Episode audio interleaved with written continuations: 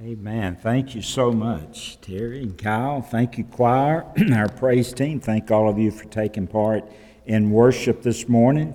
If you brought your Bibles, turn to John chapter 19. We're going to look at John 19, also Luke chapter 23. I want to share a sermon with you this morning that I've entitled just The Secret to Ultimate Living the secret to ultimate living. We all want to have an ultimate life, the best life. You know, we want to live life to its abundance. You know, the Bible tells us in John 10 10, Jesus said, The thief comes to steal and kill and to destroy, but I've come that you might have life and have it more abundantly. He wants us to have an abundant life while we're living. He wants us to have the ultimate life right now. And I hope you're experiencing the ultimate life right now. If not, I hope you'll begin today to experience the ultimate life. John chapter 19, we want to look at one verse. If you just would, just remain seated. John 19, and we'll look at. Uh, we'll look at, at verse 30. John 19, verse 30. Now, Jesus is on the cross and he's been crucified, and then he speaks from the cross. So when Jesus, in verse 30, had received the sour wine, he said, It is finished. And bowing his head, he gave up the spirit. Then, if you would, look to Luke chapter 23. Luke chapter 23. There again, Jesus on the cross. This is Luke's account. Luke chapter 23. And uh, we'll be looking at first at verse 44. Now it was about the sixth hour, and there was darkness over all the earth until the ninth hour. Then the sun was darkened, and the veil of the temple was torn in two. In verse 46, as our text. And when Jesus had cried with a loud voice, he said, Father, into your hands I'll commit my spirit. And having said this, he breathed his last. In verse 47, and when the centurion saw what had happened, he glorified God, saying, Certainly this was a righteous man. Heavenly Father, thank you for an opportunity we have now to have worshiped you and now for you to speak to our hearts through your word.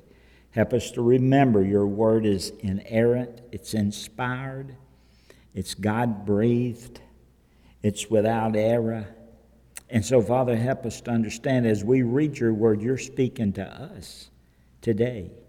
And we thank you for your word. Give me the words to say, the right words to say, your words that you'd have me to say, and the right spirit to say them in. And I make this prayer in Jesus' name. Amen.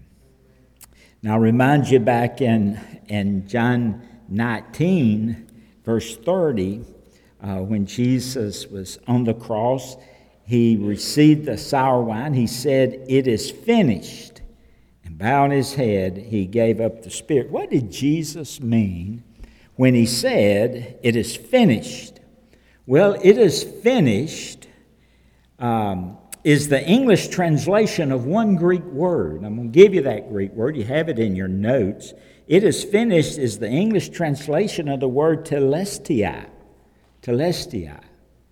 And I believe, Christy, was it you that ha- you have a bracelet that says Tetelestai? And it means it is finished. It's finished. So this morning we want to hurriedly examine this word, this Greek word, Tetelestai, kind of like a, a, a, seminary student would examine it uh, taking a Greek class. We want to look at that together. First of all, in your notes, Tetelestai is in the third person.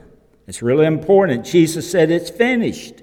Now he didn't say, he didn't say, I am finished, but he said, it is finished.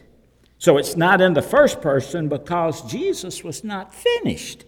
In fact, we're kind of waiting for his return to, to call us to be with him in the air, waiting for the rapture. And so, however, this wonderful responsibility had of completing redemption for the whole world had been finished. But as far as Jesus was concerned, he wasn't finished yet. He, had, he still has a lot more to do. But in regards to redemption, it's finished. So, tetelestai, third person, everything man needs to be redeemed by God was finished. Secondly, tetelestai is, the perf- is in perfect tense. Now, what does that mean? Well, when a word is in perfect tense, it speaks of action that was done in the past and continues in the present and continues in the future, and it'll forever go on and on and on and on. So, what he did on the cross was finished it was salvation was made complete there on the cross. The sacrifice for sin never has to be made again. The work of the cross has never has to never be repeated again. It was perfect tense. It was action that was done in the past, centuries past, centuries in the future, and will ever be.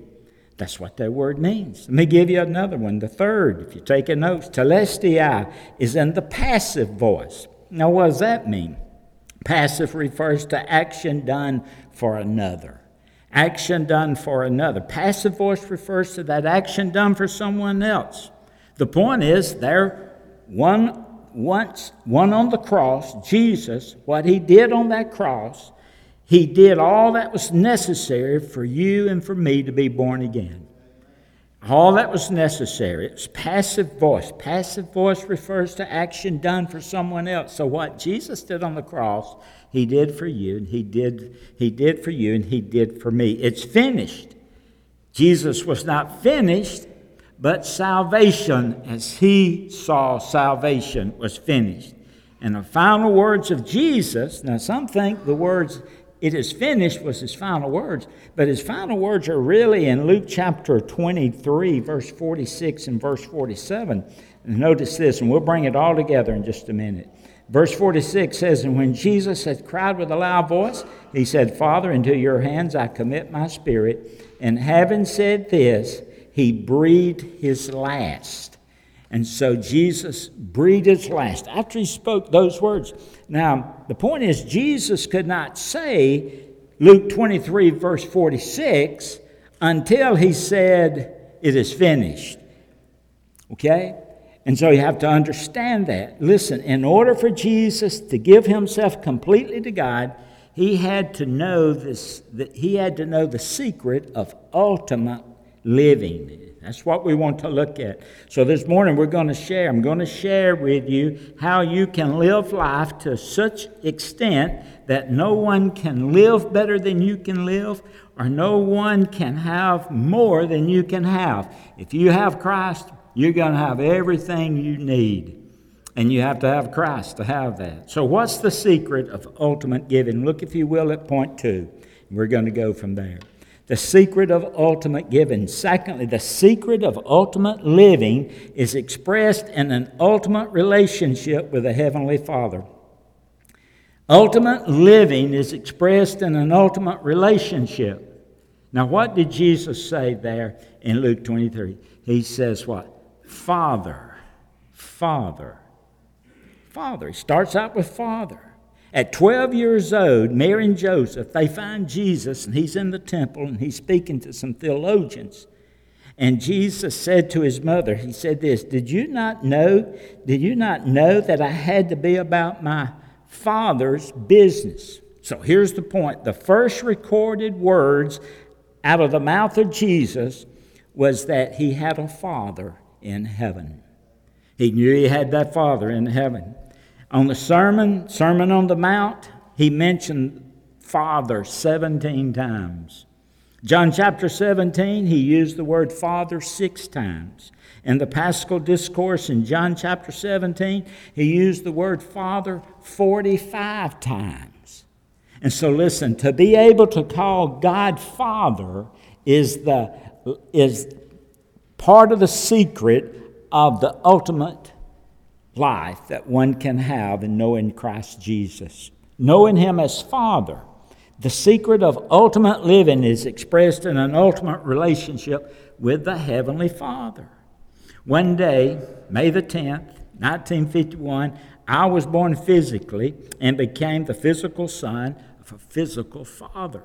However, when I was 11 years old there at Rockwood Baptist Church, I was reborn and I became the spiritual child of my heavenly Father. So I had a physical father, then I had a heavenly father. I was a child of God immediately when I accepted Christ into my life to be my Lord and Savior. That's why John 1, verse 12 says, As many as received him, to them he gave the power to become the sons of God, even to them that believe on his name. And so the point is if you want to live the ultimate life here, then you have to have an ultimate relationship with the Father which is in heaven. Jesus called from the cross, Father, into thy hands I commend my spirit. And so there's this ultimate relationship. So this morning, you can cry out to your Heavenly Father in heaven. Whatever need you have, He'll hear you, He'll help you, He'll come to you. So, as a believer, we can cry out to our Father in heaven at any time, of, any hour of need in our life. We have a Heavenly Father. So, do you have that ultimate relationship? Do you know God as your Heavenly Father? Well, to have that ultimate, that uh, ultimate living uh, life that we want to have, that, that abundant life. Number three, if you'll, if it's on the screen, you'll have ultimate living and to have that ultimate living, there must be an ultimate security. The number one desire for America today is not more money. Americans don't want more money. They, want, they don't want material things. They don't want, the number one need is what? Security. They're concerned about security. And the question is can you be any more secure than knowing that you're in the hands of your Heavenly Father? Father, into thy hands I commend my spirit. So, to have this ultimate life, you have to know God as Father, and you have to commend yourself into His hands. Remember, in the hands of the Father. You know, when I was growing up, I remember, I remember my mother's hands. I remember how she used to hold my hand. I remember my father's hands. He had gentle hands didn't have calluses. He was a draftsman, and his hands were not real callous, but he, he worked with a pencil all day for over 45 years. But I remember their hands. I remember my wife's hands. And, and Jesus said from the cross, Father, into thy hands I commend my spirit. So the point is just to know that I'm in the hands of God makes me secure. Do you feel secure today? Knowing that you're in the hands of God? Sure, we are. If you're, are, are, would you be that secure if, you're, if you were in the hands of the government? Of course not. What if you were in the hands of the military? You wouldn't be that secure. What if you were in the hands of all the material wealth that you could, that you could come, come with? Would you be secure? Now, that can be taken away at any moment, but if you have called on God, as Romans 10 13, and put your life in His hands, you have ultimate security. Look, if you will, at John chapter 10, and I want to read verse 28 and 29. You'll remember it. John 10, verse 28, Jesus said, And I give them eternal life, and they shall never perish, neither shall anyone snatch them out of my hand. My Father, who has given them to me, is greater than all, and no one is able to snatch them out of my Father's hand. So, ultimate living is expressed by an ultimate relationship. God is my Father. An ultimate security. I'm in His hands. And then, number four, an ultimate living is expressed in an ultimate commitment. Talk about commitment just for a moment commitment. Father, into thy hands I commend. Commend. Now, that word commend means to deposit. It means to deposit a thing or, or to a place, uh, a thing to one's charge or to one's trust. You know, every week perhaps you go to the bank and you make a what? You make a deposit and you're taking your money and you're entrusting your money into that bank. You make that, you commend your wealth to that bank. People say, well, you know, I'm not going to commend myself to God. I'm going to do what I want to do, and I want to, you know, it's my life, and I'll, I'll, I'll make it some way. And, you know, they, they don't want to make that commitment to the Lord Jesus. But ultimate commitment is for you to give your life, to deposit your life, to deliver your life, to deposit your life into the hands of God. Father, into thy hands I commit, I commend. Now, uh, some people perhaps that are here today, and some people that are, are viewing this sermon, uh, this or this worship service, now this sermon, you've never committed your life to the Lord Jesus, and your life's in a mess right now. And you think, well, I can handle it myself, but then you find out you can't really handle it yourself.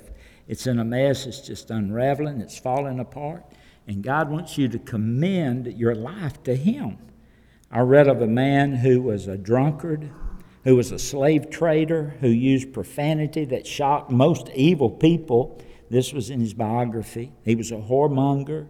But one day he was convicted, he was converted, and he wrote a song that goes like this Amazing grace, how sweet the sound that saved a wretch like me. I once was lost, but now I'm found. I was blind, but now I see. And his name was John Newton. So the point is if, if God did that for John Newton, just think what God can do for you if you commit yourself to Him. That's all He asks. So ultimate living comes from a ultimate relationship. Father comes from an ultimate security. Into thy hands, security, I commit. Now, what did he commit? He says, I commit my spirit.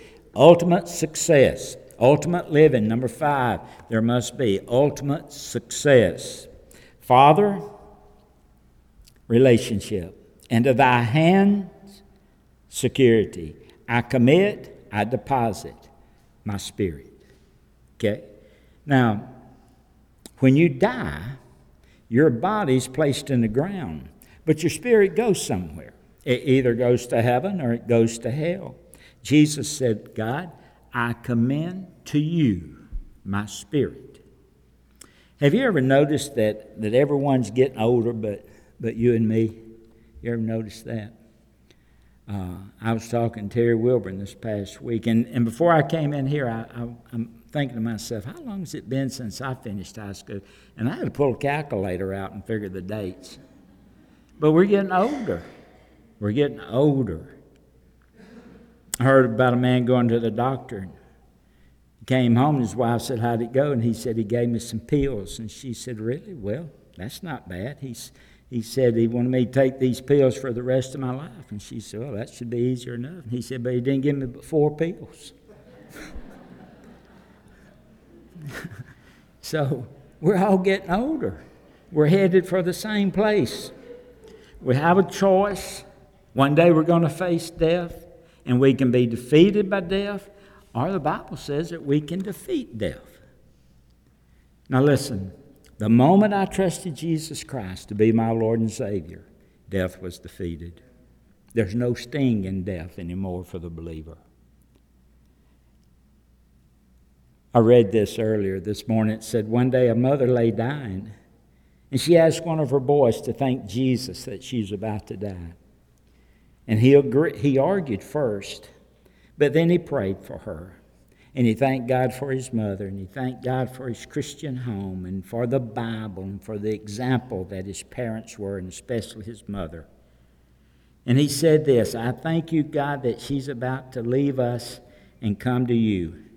And he opened his eyes, and she'd passed. And he said this She taught us how to live but she taught us how to die. Taught us how to live. Ultimate living. How do you do that? Well, you have Jesus. You have God the Father. That's the relationship. You have the security. You're in His hands. I mean, you, you, God has a purpose and plan for your life, and ultimately, His purpose is for you to live with Him forever and forever. And so you have that security by being in His hands and that ultimate commitment. You deposit your life there. You make that choice to do that. And then you have ultimate success. You'll have a home in heaven. And then you'll be able to say, Tetelestai, is finished. God, I commend to you my spirit. Think of that. Have a word of prayer. Father, thank you for an opportunity we've had just to come and think about a word. It is finished. Tetelestai. It means so much. And Father, you tell us how we can have an ultimate life here on this earth. We can have that by having a relationship with a Heavenly Father. We can have that by an ultimate security, by being in your hands, and by an ultimate commitment where we deposit ourself, our life in you. And then this ultimate success that when life is over, Lord, we know we have that home in heaven. I pray for every person here this morning that they've trusted you as Lord and Savior of your life. Just a few minutes, Father, we're going to um, partake of the Lord's Supper. And Father, I pray, Lord, that we can see the significance now of the Lord's Supper as you hung there on the cross and how you died on that cross for us and how your body was, how your flesh was torn and broken, how your blood was spilled for our behalf. And so, Father, all because you were willing to die that we might have eternal life, and we thank you for that today.